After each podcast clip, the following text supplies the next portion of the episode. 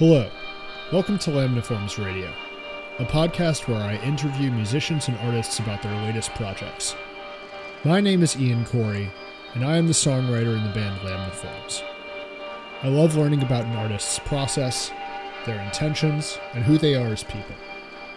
Today I am joined by musician and writer Ivan Belcic.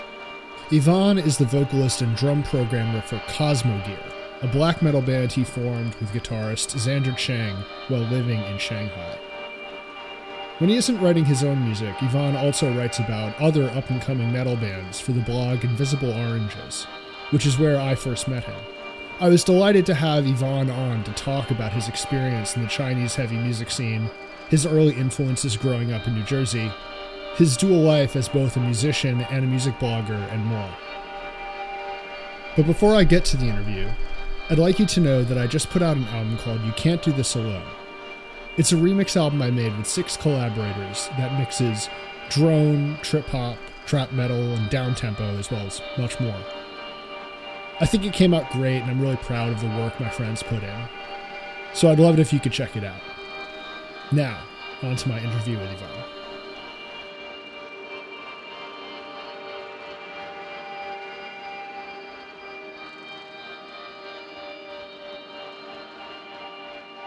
I was just listening to your remix album for the Okay. last Cosmogyral record, and I don't know, it was, it was kind of cool hearing those songs in like such drastically different forms. I feel like we're like remix album buddies, like metal artists doing the the remix album thing. So it's cool to hear like your version of that kind of. Yeah, I think it's like we talked about the other week. I think it's a fantastic exercise for any band to do, both in terms of learning to be okay with giving up complete control over something you made, which is something you have to learn how to do anyway when you release it, right? Um, it's out of your hands. People will react to it how they will. But the thrill of seeing what someone else attaches to and resonates with and pulls out of what you made and then takes it in a whole new direction that has nothing to do with you at all. You're just the raw building block. I find that so fascinating and thrilling every single time. And I wish more bands would do this. I'm really glad you are. I'm looking forward to hearing it. So I think it's super cool. You mentioned that the process of like learning how to deal with like working with others and sort of releasing creative control is that something that you had trouble with early on making music is that something you've gotten better with over time Uh, it never bothered me, but I mean, it's it's a it's a reaction you see all the time, right? So it is a thing that exists. I think it exists both as the apprehension before a work is released, and it also exists in the feelings people have to process after, you know, maybe something isn't perceived in the way that they thought it might be. Mm-hmm. has that ever happened to you with your music like people have like like wildly different feelings about it than you would have expected Well, I mean, no matter what you make, everyone's not going to love it, right? So, of course, mm-hmm. we all get panned from time to time. I think one of the coolest ways that this manifests, though, is when in a review or even just like in a conversation, someone will draw a parallel between your thing and something you've never heard before. So they might be mm-hmm. like, oh, yeah, you know, this section is, is really calling to mind this band. And for you, that could be a totally new band to check out. But it's just cool how things filter. Like maybe a band you were listening to was a fan of that band and you never encountered that before. And then it all kind of drips down. I've talked a lot with Langdon about this, how this is a this is a primary duty of a good and responsible music critic is to contextualize these releases in ways that the artist might not be aware of, but that still exist. Hmm. yeah so that kind of clues into one of the big things that i wanted to talk about is your sort of dual life as someone who both like makes music and writes about it because i, I feel like there's often this kind of contentious uh, or like the perception of a contentious relationship between the press and the critics and the people making the music. So the fact that you kind of stand in both worlds, I think, grants you this really cool, you know, ability to see both sides of the coin. You know, Uh huh. We first met kind of on the the writer side of things. You know, I remember like my introduction to your music is is something that I think about a lot because it's it's really funny. You know, I we were working together at Invisible Oranges, and I ended up posting about your band without knowing that it was you. Yeah. um, which is cool because it's always nice to hear something kind of like fresh without too much like personal association to it and to like hear the music for for what it is so i guess like the the the question i'm sort of stumbling towards here okay. is like when you're talking about like planning things in that historical context what historical context do you see your music in and how is that different than the context that maybe other people have seen it in Okay. That's not the question I thought you were leading towards, but I'll answer it. The name drops I usually give when, you know, because everyone will be like, well, what are your influences? And so I will point to Deafheaven and Krallice. And mm-hmm. I always get, well, I don't I don't hear that. But I mean that's maybe it's not an aping process, right? It's just these are the these are the two bands that for me triggered my fascination with black metal. I didn't come up with early metal growing up. When I was a teenager, I was obsessed with like Dream Theater and Symphony X. Like I went through my mm-hmm. like Ozzy, Metallica, Pantera intro stages when I was like 12. I had a cool uncle, Uncle Frank. He took me to Ozzfest. He bought me the records, but the first and second wave black metal was going on in another world. I wasn't part of that world. I was obsessed with Mike Portnoy and everything that those guys were doing, which mm-hmm. we've talked about. You know this. Yeah. So uh, it wasn't until those two bands came around that I really got hit hard by, let's say, like that ultimate cathartic, you know, transcendence of blast beat trems and mm-hmm. wailing and uh, it floored me. It was like, oh my god, I I, I want to be part of this. I want to do this in some way. So I had a band at the time that was like more like tech brutal death, and I kept trying to push more like more blasties, more trems, and yeah. So th- those are the two bands. There's one of our songs. I always forget which one. I think it's Thalassic Lunacy. Uh, when we wrote that, that was me telling Xander the intro of uh, Wretched Wisdom by Krallice is so dope. Like, please steal it and write me one. Just like, give me it. Give me one that's that's our one of that. So that's where that that song came from. Mm-hmm. And what are the sort of bands that critics or reviewers or audience members have compared you to? Oh man, at this point, I don't even I don't even know. So I don't even want to hazard any guesses, but I, uh, I'm sure it's bands that members of those bands really like. Totally. Yeah, that that kind of is like one of the more interesting moments in American metal that cuz it's interesting that you you pinpointed Krallice who are like a bunch of like New York art music guys basically. Yeah. But the first and, record was like pretty straightforward. Yeah. It's I mean it it knowing where they went with it, it yeah. definitely feels like more conventional, but like I remember when that record dropped, hearing it and being like, "What the fuck is this?" Exactly. Like how, you know, it. I was. I definitely had like a mayhem and like emperor phase in high school, so I was like used to the Norwegian style of black metal, and then hearing like this totally different take on it from you know basically my backyard mm-hmm. at the time it was like you know revelatory and I think the same thing with Deafheaven You know, they they're coming from like such a different perspective, right? And like added this whole other.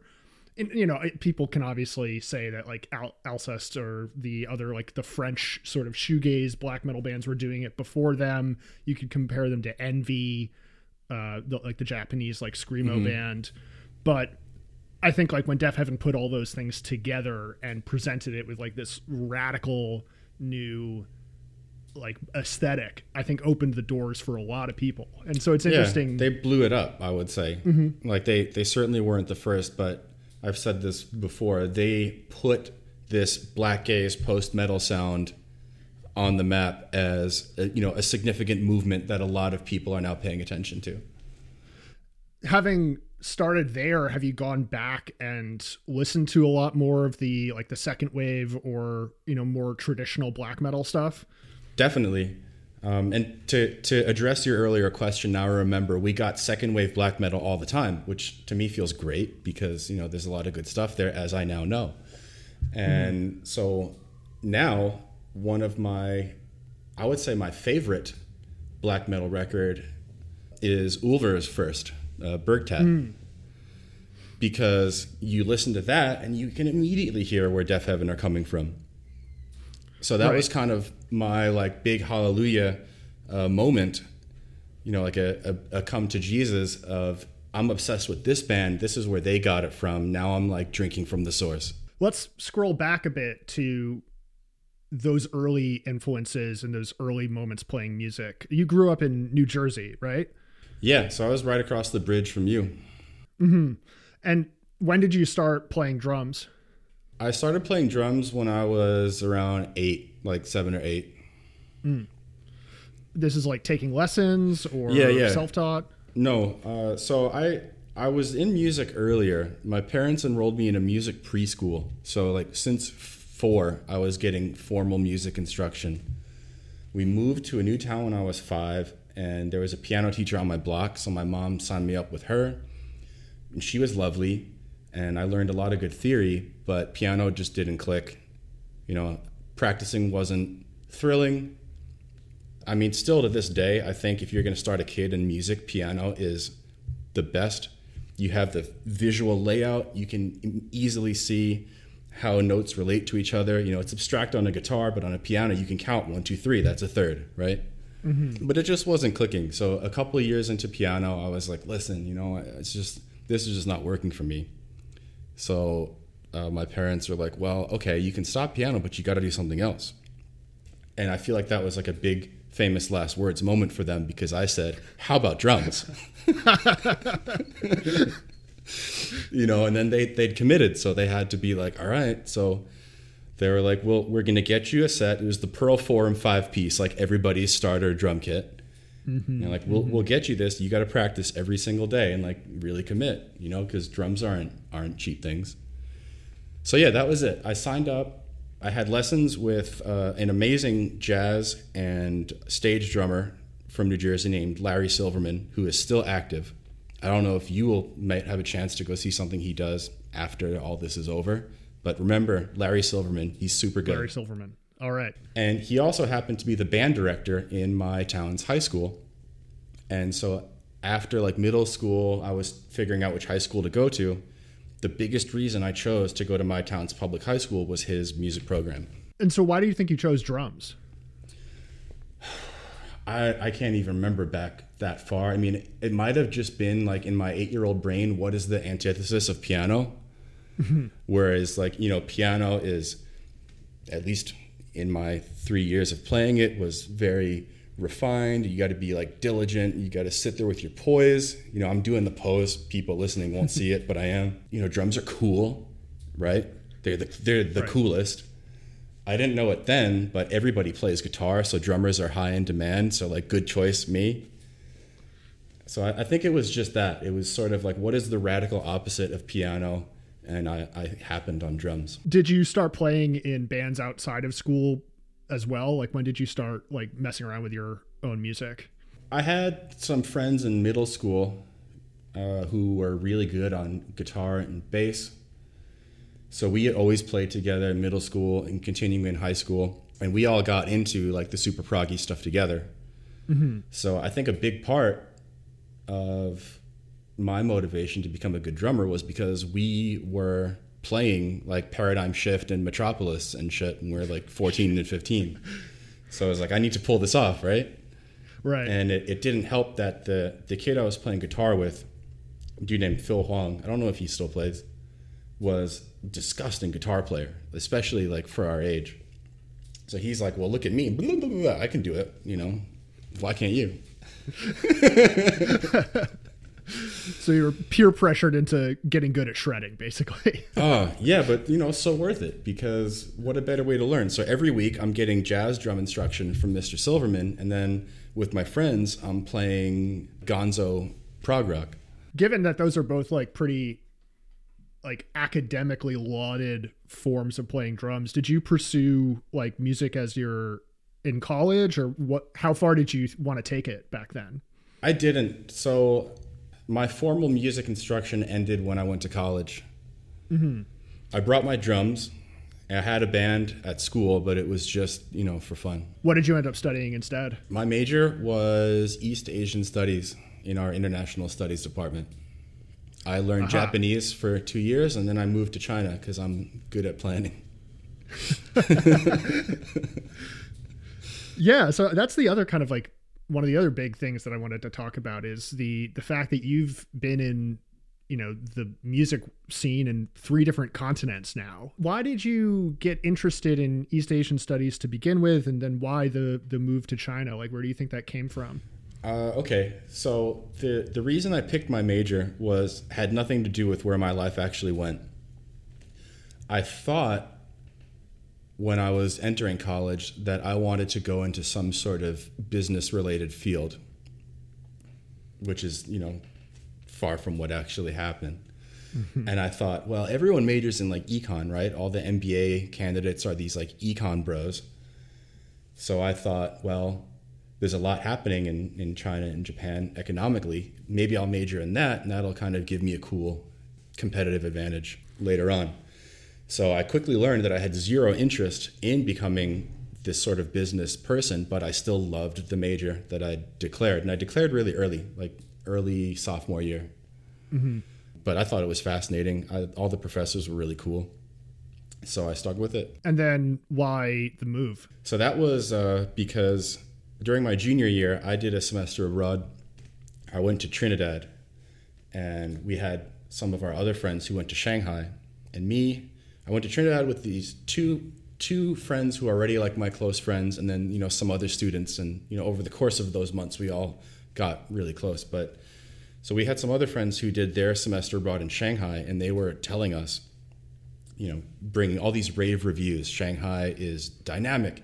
It is growing insanely rapidly. Everyone is doing everything. Tons of opportunities. Coolest place. Futuristic city of the world. So us three said, well, when we graduate, if nobody has anything lined up, let's just go there. So we did that. And what was your first impressions when you first moved? Uh, I loved it. I mean, what it takes a, a real cool place, right, to make New York City feel like it's not the coolest city. yeah, yeah. So it was incredible. I mean, I was there for almost nine years, so it, it's a fascinating place. And now, now that I'm married and my wife is from there and her parents are there, so I have both nostalgic and life ties as well as familial ties to it as well. How quickly did you get involved in the music scene there? Uh, super fast. I had a friend, one of the friends who studied abroad there one of his friends from study abroad moved to Shanghai, and he was the same age as me. So we had both graduated and moved to Shanghai. Uh, so he put me in touch with this guy, whose name is JC, and he had been getting a band together with some of his friends. And so then I joined that band as the singer, not not on drums. Is that something that you were doing beforehand? Never, but I always wanted to because I mean I think you can you can probably speak to this too from your experience drumming is certainly a thrill, but I always thought I'm, I'm missing out on that direct crowd engagement. Mm-hmm. You're sitting usually in the back, walled off by this fortress of instruments in front of you, and you're stationary. So everything that your bandmates are doing in front of you, between you and the audience, you don't get to have that same direct interplay with them. Mm-hmm. You're fueling it, right? You're like the steam engine, but you're not you're not uh, in directly engaging so much. So I'd always been curious to see what that experience was like, and like I don't play guitar very well, so I had to be the front man. Mm-hmm. Yeah, I mean, I I totally relate. I think like I still feel like the there's an interesting like change in the dynamic certainly like being kind of like exposed to the audience up front compared yeah. to like having this like tank that you're kind of sitting behind that yeah. like kind of like diffuses a lot of stage fright. I don't know if that's something that you've ever oh felt. But. Absolutely. So during the course of this band, this band was called Moon Tyrant. every single show without fail, I puked before we went on stage. There was never a Moon Tyrant show that I did not vomit for. I never got over it. As soon as the show started, I would be fine, right? And I had I had long hair for a lot of our band, and even that is a shield. You can just mm-hmm. put it in front of your face. And then I shaved my head, and that was a whole new level of stage fright to deal with because even my little fake wall is gone. Were you like playing a lot of shows back in the states too? No, I mean I had a band in college, and we would just play like I was in a fraternity with the the guitar player, so we would play like our frat parties sometimes. My drums were in the basement of the house. We we won our school's battle of the bands one year, so we got to Open Spring Festival. That was like our big thing, and uh, we played like one show at a a local venue. It was you know how some some concert halls will have like the side venue where like the small local super local opener will play before like the big show so we, we mm-hmm. were like that band for for one show. I'm trying to remember who it was. It was rusted root. Remember them? Rusted root. Oh, yeah. uh, they're like a kind of hippie-ish. I'm hesitant to say new agey because of your previous interview but a little bit. Sure. Same same world generally. Yeah, yeah. so yeah, you you kind of like dove right into the deep end, playing more shows and going to the front of the stage after being behind it. Is that like I don't know if you've did you ever feel like you kind of like got over that stage fright, or is that still something that you deal with? Uh, well, it wasn't until I had another band where I was the singer. So while Moon Tyrant was going on, I formed another band with a friend of mine, this dude Nichols, who was in a band called Raid Danger Club and he was a bassist. So that band was just me and him, drums and bass, and we both sang. So then I was back on drums, and then Moon Tyrant had uh, ended, and uh, because one of the guys moved, the Shanghai music scene was like this. It's a very transient city. Everyone's always mm-hmm. coming and going. So there's if a band is around for like two years, that's monstrous, you know. So you could never really count on something staying for all that long. But anyways, uh, when I formed that metal band that I mentioned before about wanting to like put in the black metal, I didn't have any clean vocals in that band. With Moon Tyrant, it was kind of a blend of like growls and cleans. Mm-hmm. And I was never afraid with that band. So then I thought maybe I was just insecure about my clean singing voice, and that's what made me so so scared. Because once I was in like full beast mode, I was never afraid. Mm-hmm yeah, I feel like harsh vocals are their own kind of shield yeah. from that kind of vulnerability as well. I mean, obviously they're sick. Like I love harsh vocals. That's not a problem. But I, I remember for me at least, there was this moment where I mean, you've heard the last album that I put out. There's only like two parts with harsh vocals on the whole record. Uh, yeah, because I I felt a, a, similar kind of thing of being like I feel like I'm hiding something, or I feel like I'm putting up this wall that I don't necessarily like want to be there but it's also like musically appropriate to, Wait, to scream. So is that you singing on it? Because I looked in the credits and you have like a bunch of other vocalists. Yeah, I'm I'm doing the majority of the vocals on on Sisyphean. The, I had no others... idea. I just thought it was these other guys, and you were like songwriting and playing the drums. Okay, wow. yeah, that, that's really awesome. Thank you. so yeah, I mean, it it makes sense that like kind of adopting the persona of or putting on more of the like intensity of harsh vocals kind of reduces that uh, sense of naked vulnerability even though i think harsh vocals also have this kind of intense vulnerability to them as well because you're pushing your voice so hard. I think it's because harsh vocals are more of a, a skill or a tool whereas your voice is i mean obviously you can take singing lessons and you know a real singer will tell you that it's as much of a trainable skill but I, I felt so naked when it's just my voice with no cover, whereas with with growling and screaming, you know, that's a skill anyone can acquire. It's a right. Mm-hmm. It's a it's a technique. You just you learn how to do it. Your muscles remember. I don't feel like it's as much of my real core as much as like a I don't know, you know, like a, a, tool again to just to use the same. Are you also like the primary lyricist for all of your projects? Most of the time, not always, but I mean mm-hmm. certainly no. What? How did you first start getting into that? Like, what? Are, what were your some of your initial influences in terms of writing? Well, I wrote I, I wrote some songs in college. I bought a guitar, just like a little acoustic guitar, and I got huge into the Mountain Goats.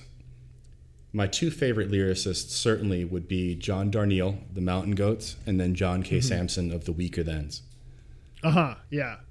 In terms of both like word choice, storytelling ability, efficiency certainly mm-hmm. like though they're not flowery writers but it's everything every single word in there is is carrying a lot of weight very different than than metal writers certainly that's interesting is like did you try and apply that same kind of like approach to writing heavy lyrics or did you try to like switch up your style honestly i look at metal lyrics often as an afterthought is just to have something to say. I think the metal vocalist is primarily almost a rhythm instrument. You're a texture. Mm-hmm.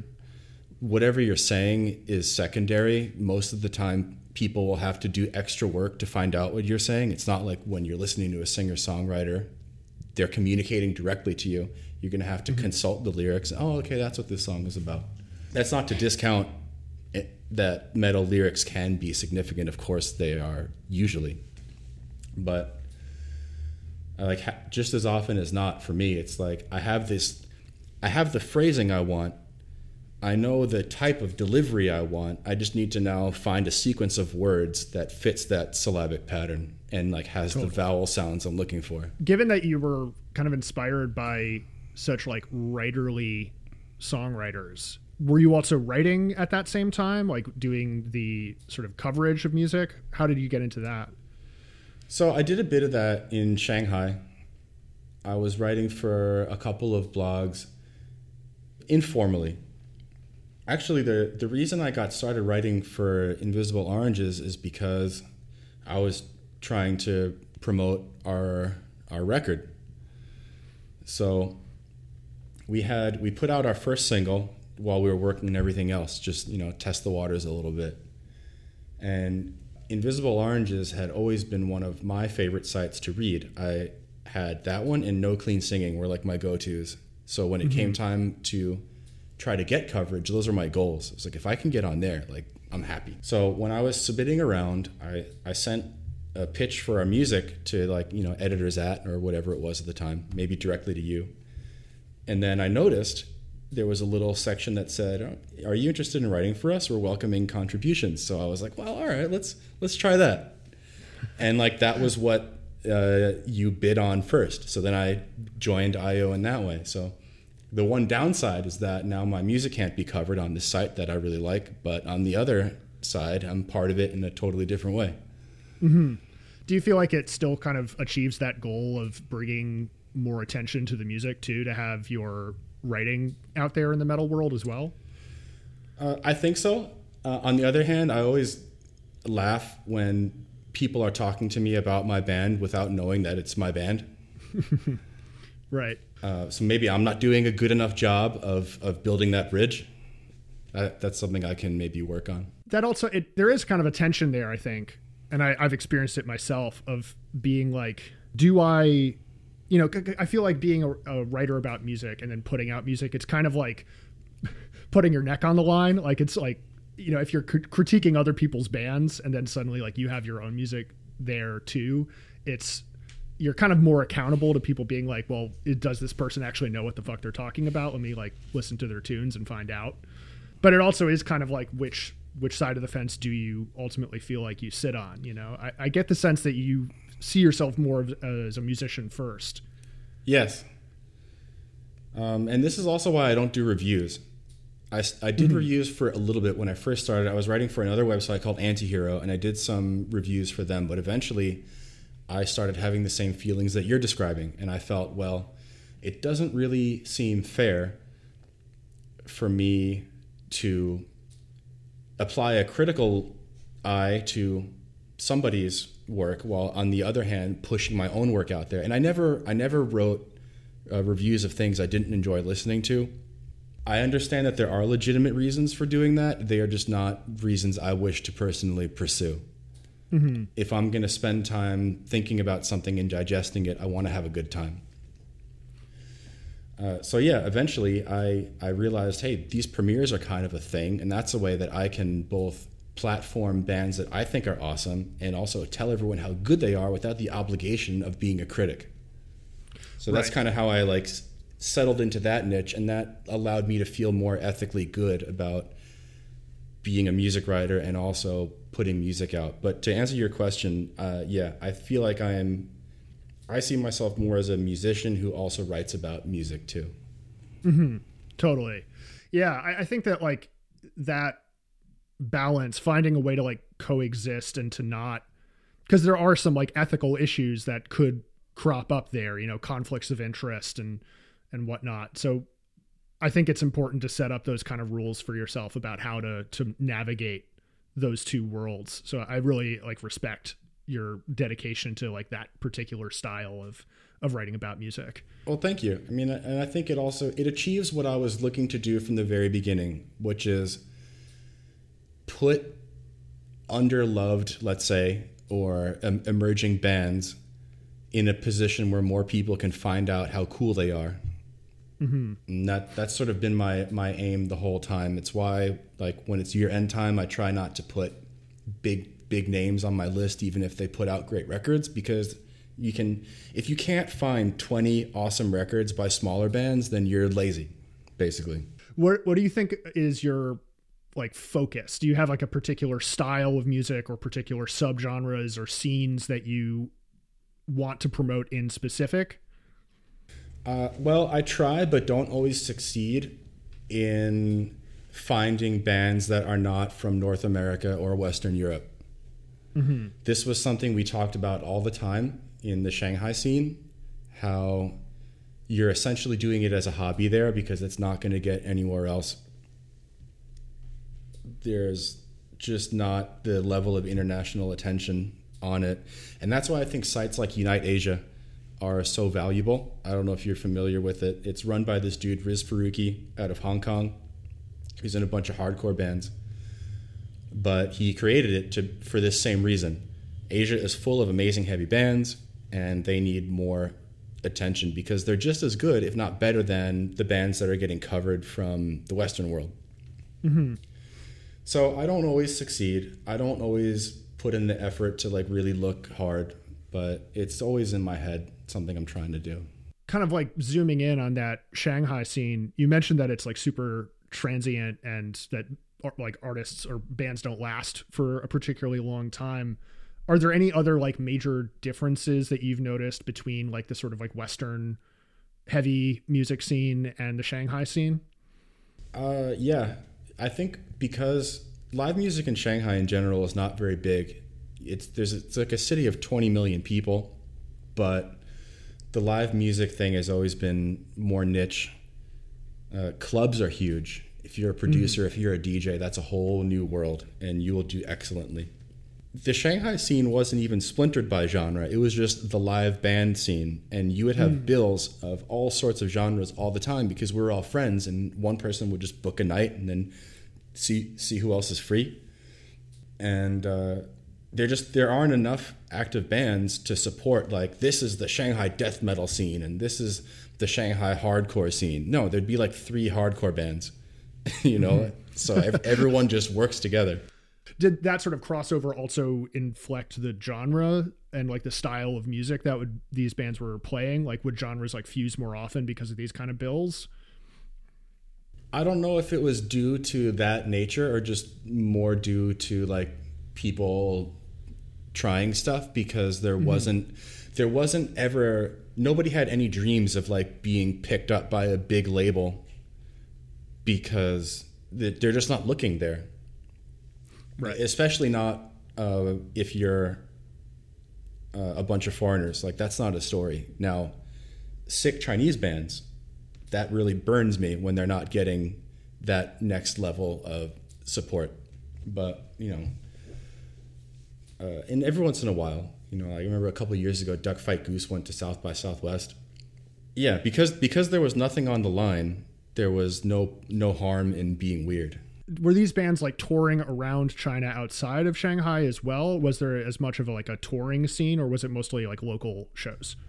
Uh, a little bit of both. You would book like maybe at least as as we did it. It wouldn't be so much of a tour as like because everyone's working too, mm-hmm. right? You you need to live there on a work visa, and a company has to give that to you. So there there was nobody who was really in a band first and just like bumming around unless they're a professional musician but even so they're playing like corporate gigs and hotels and, and stuff like that so what you would usually do is on a weekend pick let's say two relatively close cities and do one on a friday night and one on a saturday night mm-hmm. and so china is all trains the trains always run on time too planes are always late so you travel by train and you know like Chengdu and Chongqing would be like a good pair. Or if you went to Beijing, Beijing has enough clubs where you would do maybe two shows in Beijing. That's interesting. And so like if you're taking trains, that must mean you're backlining a lot more than you would if you were driving around. You know, another really cool thing about playing in China is that clubs all have their own backline. Mm-hmm. You, nobody brings their own drums. No one's carting amps around it might not be the best stuff in the world, but they will have a drum kit and they will have, you know, at least one guitar amp. So mm-hmm. you just mm-hmm. have to bring your instruments. I had my cymbals there and I brought my snare drum over. But most of the time I wouldn't even bring my snare. I would just truck my cymbals around. I feel like New York is kind of like that, but that is a, a a problem that I've seen like when I lived in Chicago, like the amount of like gear schlepping that needed to be done compared to living in New York was like ugh, so annoying. Yeah. But it massively lowers, I think, the startup cost or the barrier of entry to having a band mm. and doing things like that because the practice rooms all have gear. The clubs and the venues all have gear. All you have to do is show up with your actual instrument. Yeah, that's you're kind of describing this like really interesting situation that where there's like a low barrier to entry but also this kind of like acceptance of that music would not it, it feels like this would promote a kind of lack of careerism in artists you know? Where instead of thinking like i'm gonna blow up there's this sense of like i'm doing it because i love it. So there's almost this like and correct me if i'm wrong but it, it seems to me like there's this kind of like higher level of pure interest in the music itself compared to the like western rock and roll world i don't i don't know if i would say a higher level i'm also not that experienced with how Western music scenes work. Mm-hmm. But your original point is absolutely correct. Because nobody had any delusions of being, you know, the next whatever big name is in their genre. It's it's all, you know, everyone's losing money. You put out a record, you're printing those CDs, you're not going to sell them all. Just like no way. You're just mm-hmm. doing it because it's cool to have a record that has your name on it. So it was. It's all like, how much money are you planning to lose? and how much time do you want to put into this? But you're gonna have a lot of fun. And so, when did you start working with Xander? Uh, so that would have been maybe 2015 or 2016. I knew Xander through music. Uh, he was an active guitarist and he was a sound engineer. So he would do sound for shows and also like mix people's records. Mm-hmm. So a great new band tip if you can have a bandmate who knows how to mix and do like production, you're going to save a ton of cash. So, my wife and I had gotten married and her her parents, you know, put on like a big dinner with like all the extended family. So, I brought him so I could have like a buddy there. And so during the the dinner, we're sitting next to each other and I was telling him, you know, like I really I really want to do this black metal project that's just like kicking around in my head because I had that uh, brutal death band. He had a, a, melodic death metal band. So we're both doing like this different kinds of death metal, but still death metal. Mm-hmm. and he's gonna get mad at me for telling this. So he goes, he goes, oh, black metal. It's, so simple, you know. I could write a black metal record in a week. So I was like, yeah, well, do it then you know, and I'll do the vocals and I'll I'll do the drums, and then you know, like two years later, we had these songs. I love that story. That's so yeah. great. do you feel like having that maybe like non black metal perspective helped shape maybe a different take on the genre when the two of you started working on it? Certainly. He wasn't coming from it from that perspective either. So I think from his writing point of view, he is channeling what he might usually be doing through black metal tools. And I'd be sending him bands all the time, like usually not as explicitly as steal the intro of, of, of Wretched Wisdom, more just like, hey, this record just came out. It's really cool. You know, I, I like how they do A, B, and C. Mm-hmm. See, see if you can vibe on that. Yeah. So it was just uh, really a, a hodgepodge process. I don't know where what his process is like. I don't know how he comes up with ideas. I know he writes on Guitar Pro. He doesn't write on his guitar. Yeah, that, that's kind of an interesting parallel to the fact that the drums are programmed too. Like you're, you know, clearly if you're playing, you know, Mike Portnoy level shit, you can rip through these on a live kit, but on the record, well, it's it's a programmed I'm not, drum sound instead. I'm I'm not playing Mike Portnoy drums anymore. that, that, that, was like 15 years ago. Gotcha. I, am certainly way out of. I mean, I haven't played drums in years, so I also was never good at playing to a metronome. I never wanted to practice doing that. Mm-hmm. And so there, there's no way I could sit down and track like a seven minute black metal song perfectly. Just impossible. So was the decision to go with program drums like an aesthetic choice or was that like a practical thing? Well, it was kind of both. We we realized the cost of getting someone to record drums at a level of quality that Xander would be happy working with would be high. And this was before we had band money. You know, we hadn't mm-hmm. sold anything. I also wanted to write the drum parts myself because I could hear them in my head even if I couldn't physically perform them. So he was like, just program them. I'll make them sound good. It'll be fine. So we just did it that way. I do feel like your parts feel way more like realistic than a lot of like guitarists programming drum parts, for example you know, like a band like Mirrorthrone that I think have like kind of a similar well, that's like a one person band, but the drums on those records are fucking insane. Like they're impossible to play live. Yeah. Just like, you know, blasting on two different cymbals at once while also having the snare going and shit like that. So it must help to have like some more practical knowledge of the kit when you do take it to the programmed space. I think so. Although uh, there's one band I really love called Invalids. They're like a, almost like a tech emo band. If you hmm, like, okay. if you like like uh, American football, you would you would be into them. But up until their most recent record, it's all programmed drums, and the the main guy is a guitarist. But his drums are also very playable. So one of my governing rules is always: can a human do it? Mm-hmm. It might be a human who's an excellent drummer, but is it physically possible for a four limbed person to pull this off? And I'll never want to write anything that can't be done that way. So I think yeah, if you're if you're not familiar with how the drums work and just what is physically possible, that could lead to the problem you're describing where you're almost like over programming without thinking like I still want to create the illusion that a person is doing this. Maybe you don't. I mean, you take like Author and Punisher or something. That guy doesn't want it to sound human at all, right? hmm but I think in most cases where bands are using programmed drums, they're using them out of necessity because it's cheaper and it, you don't have to worry about finding a, a place to record drums well and so on. Have you ever thought about pushing more into uh, like quote unquote unrealistic drum sounds because I feel like if you have the option to not be tied down to a physical drum set in terms of getting your sounds, you also open the door to much more abstract types of percussion I, I would actually rather do the opposite.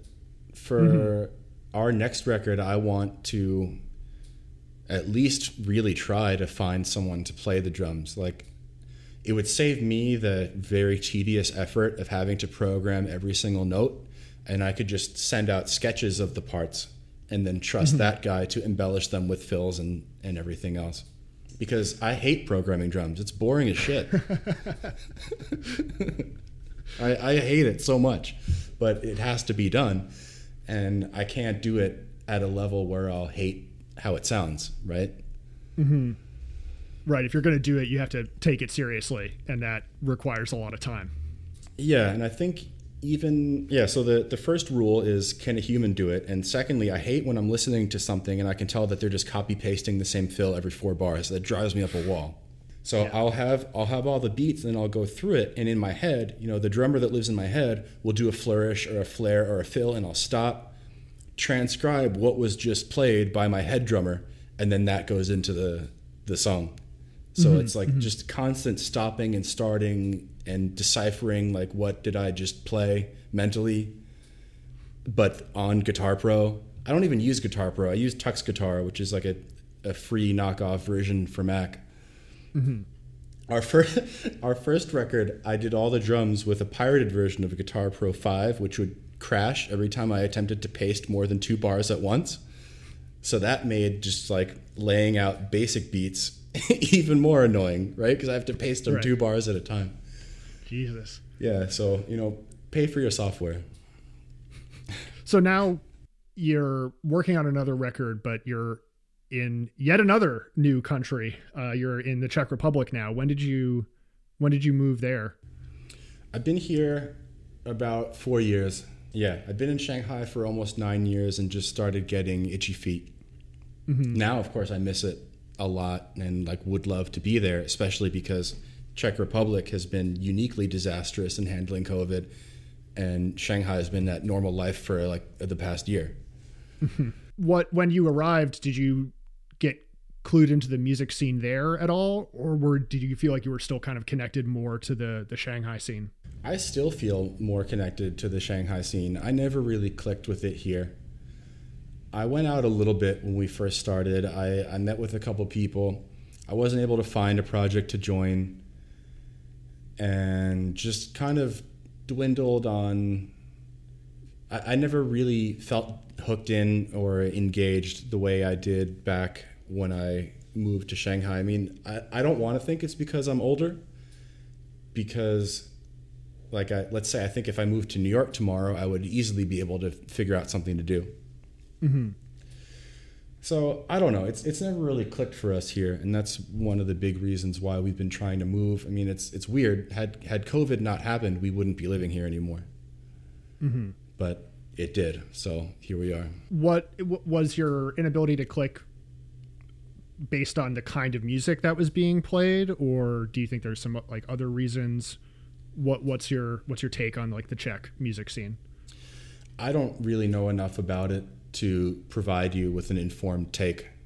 Gotcha. We went to a, a, couple of shows and they were cool. I mean, there are cool bands. There was one that I really wanted to join. They're called Heaving Earth. My friend referred me because he told me they were looking for a vocalist. And then I got in touch with them. They're like, no, we found one. What we need is a drummer. And I didn't have any of my stuff. Mm-hmm. But they're really cool. I like them. Yeah, I mean, I was trying to find work at the same time. We were we were both navigating just being in a weird place. I didn't I didn't really make the effort, which you know maybe is a good or bad thing, but I didn't. And I also had Cosmogyral going on, so right. it wasn't like I was completely unfulfilled musically. I was like, well, I have this thing already, and I haven't found anything good with like my baby steps locally, so maybe I'll just focus on the internet world. Yeah, I, it's interesting like how you know you've got two different band members in two different parts of the world but it feels still like there is the band unified on the internet in some way you know like i've been thinking a lot about how the internet allows for this kind of like cosmopolitan music scene to exist outside of the local world mm-hmm. you know so do you feel like Cosmogyral is more of like a band that is like native to the internet now than native to a particular place on planet Earth? Well, I, I, don't think so because we, we still met each other in person, right? We were mm-hmm. friends in, in real life for a number of years, and the project started in Shanghai. Although we never we never like jammed, it's always been writing on the computer and sending stuff back and forth. Like our, our first meeting right. as a band was not in a practice room. It was like Xander coming to my place and me showing him black metal bands I like. Mm-hmm. Like he's never sat down with a guitar and been like, check this out. It's always been digital. But I feel like that's not weird now. Like when Postal Service came out, you know, that was such a gimmick that they named their band after it, right? Right. But now it's it's run of the mill. Has writing about other bands and promoting other underground artists has that had any kind of impact on the way that you write your own music? Like has that crossed over in any way? I don't really I don't really understand how I don't think so. I don't I don't see how it would mm-hmm. because we still have our little way of doing things and yeah, I just I don't I don't really understand how the connection would be there in another situation. I just can't see how that would happen. You know sure, what I mean? Yeah. I guess like from my perspective uh, and coming more from like the critic and like review world, which is like more of what I focused on when I was doing that f- full time, quote unquote. Um, uh, was like the experience of like deep diving into someone else's music and kind of like picking it apart and seeing how it worked i think did help me have like a bit more of a fine-tuned architectural ear when building my own stuff oh you know? yeah okay. That that makes sense. And i would say so. Like uh, even though the music still starts with xander right? He'll send me like a bunch of riffs that belong together.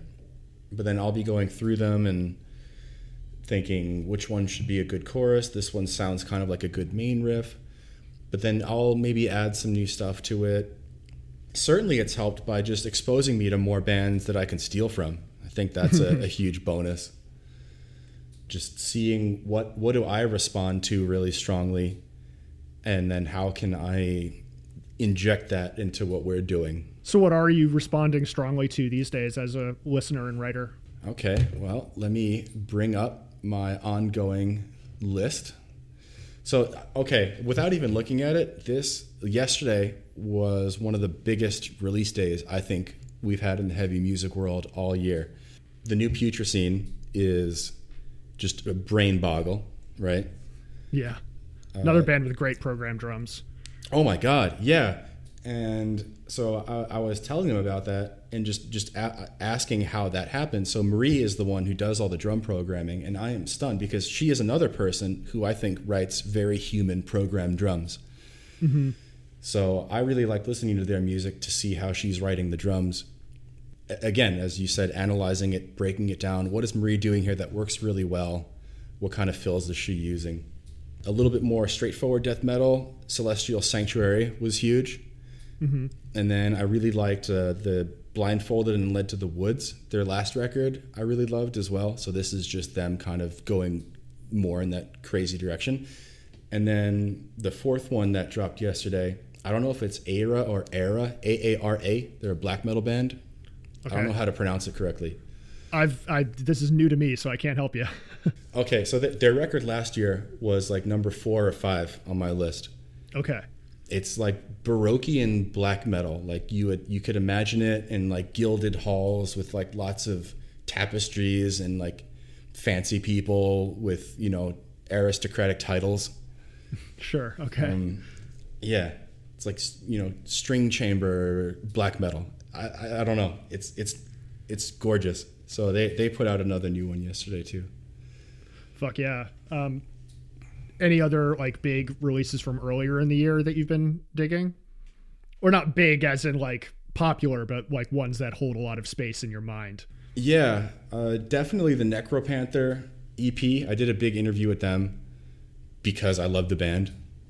And then uh, the new one from all these bands, Dune, but the the U is a V. I'm pretty sure it's Dune okay. though, because they write about like the books. Yeah, so the band name is Dune, but the U is a V, so it's like Divney, gotcha. but I'm pretty sure it's Dune because their Bandcamp is Songs of Arrakis at bandcamp.com. Definitely Dune then. Yeah. uh, so th- those are some of the big ones in in like the past couple weeks. Cool. You're working on a new record. You said. Uh, almost. Uh, we're doing a uh-huh. split. Uh-huh. So only only three songs. Where do you want to take the Cosmogyral sound going forward? From the the last record to this split? So we have three songs on it, and I think each of them branches off from our album in its own kind of way. We have one that is sort of taking the more, let's say, Deafheaveny warm hug flavor and Sure. pushing that to its extreme. And then one of them is kind of more of the well, rather than the, the, the other one on the opposite is it's our first foray into odd times and it's super aggressive and and harsh. So that one's going in in that extreme, and then there's one that's kind of in the middle. Gotcha. Uh, do you plan on doing another full length after the split? We both really want to. So, uh, you know, wanting is is of course different than doing. But absolutely, we both really like working on this project, and I, I certainly want to do more. I don't want to ever write about Bloodborne again. I'm tapped out, so no more concepts for the next one. but certainly, uh, we we both really want to keep it going. Fuck yeah. Well, I actually kind of have to split because I've got another. I'm like double booking myself today. So Okay. thank you so much for taking the time out. This was awesome. I mm-hmm. really loved this conversation. Yeah, man. Thank you for doing this with me. I thought it was a lot of fun. Thank you again for listening. And thank you, Yvonne, for joining me. You can listen to Cosmogyral at cosmogyral.bandcamp.com. I've included links to the bands Yvonne gave props to in the interview in the show notes, as well as the link to my own Bandcamp. If you enjoyed this episode, leave a good rating and review, or send it to a friend that you think would dig it. If you'd like to reach me, you can email me at lamniformsband at gmail.com.